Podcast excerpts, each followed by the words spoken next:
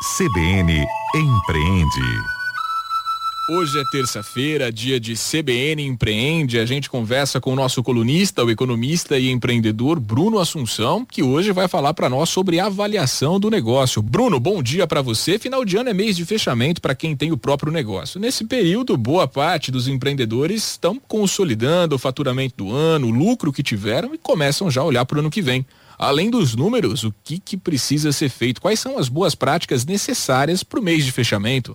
Bom dia, Fernando, e bom dia para todos os ouvintes ligados agora na CBN. Existem três coisas que são absol absolutamente importantes para o mês de fechamento, além da consolidação dos números. Claro que existem pessoas que são orientadas pelos números. Se eu tenho bons números, vou pensar que o time que está ganhando não se mexe. Se eu não fiquei feliz com os números do resultado de faturamento de lucro, então o que eu preciso fazer é agir e mudar. Então vamos lá. A primeira coisa que a gente precisa fazer é uma reunião com a equipe. Esse é o momento de você agradecer os esforços feitos por cada um. Veja, se seus resultados foram bons, faça questão de elogiar cada membro da equipe, dizer por que, que eles acertaram, o que, que eles erraram, o que, o que, que foi bom, o que, que você espera deles, claro.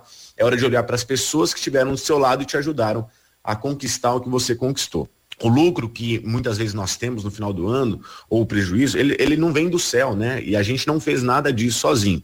Então, de fato, é hora sim de agradecer. Mesmo que os resultados não tenham sido bons, a gente precisa agradecer a nossa equipe. E veja, se a gente está tendo prejuízo, a gente sabe que os nossos colaboradores acabam descobrindo isso. Eles sabem que muitas vezes o barco está furado, mas mesmo assim eles não te deixaram na mão. Então, agradecer o seu time é a primeira coisa que a gente precisa fazer. Eu acho que a segunda, Fernando, pensando, é, é, reavaliar os nossos processos. Pessoas que são orientadas pelos números, geralmente elas não se importam com isso que eu vou dizer, tá? Quem teve lucro vai desligar, vai desligar o rádio e agora e não vai ouvir o que eu, o que eu tenho para dizer, mas é hora de se reinventar. Nessa reunião que eu disse para você, é importante entender como que você vai melhorar. Conversar com a sua equipe, o, o, quais etapas de um atendimento atrapalharam a boa experiência do cliente, ou melhor, o que falta para a sua equipe render mais. E veja, se durante o ano é, você aí na sua empresa criou uma nova atividade, é hora de escrever detalhadamente o passo a passo para que no ano que vem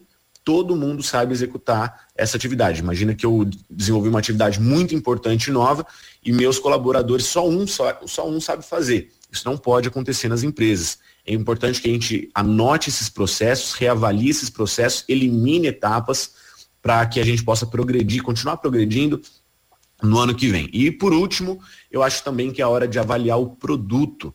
Veja, do faturamento que a gente teve, qual foi o produto que mais vendeu? Qual o produto teve mais devoluções e por quê? Quais sabores, de repente, né, não foram comprados? Ou qual é o perfil do cliente que eu vendo hoje? Às vezes pode mudar e você não percebeu, né?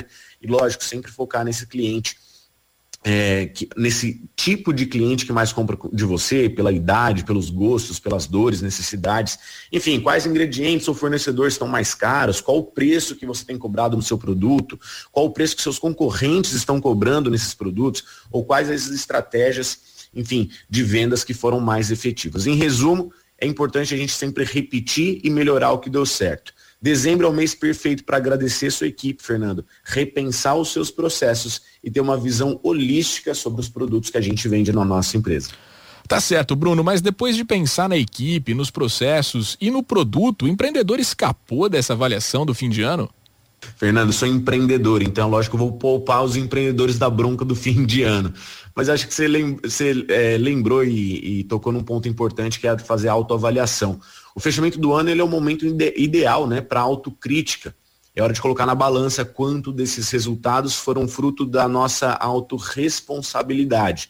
Veja, quem teve lucro muitas vezes vai puxar todo o crédito para si mesmo e tirar o crédito da equipe. Vai curtir aí o fim de ano num lugar mais bonito, num lugar mais top, não sei o quê, e não vai lembrar a equipe que fez todo esse processo para nós mesmos, né? Muitas vezes. Quem teve prejuízo vai muitas vezes dar o crédito para a equipe do prejuízo e tirar de si mesmo. Falar assim, não, eu fiz tudo que eu tinha para fazer, trabalhei muitas horas e minha equipe não entregou isso que a gente estava esperando. Enfim, a dica final é saber como saber que nós como líderes, né, da nossa equipe, nós somos responsáveis primários, né, dos resultados que a nossa equipe entrega. Se teve lucro, você teve sua participação, mas a sua equipe teve muito mais também, porque eles são muito mais braços trabalhando para você. Enfim, é saber dar o crédito a si e aos outros.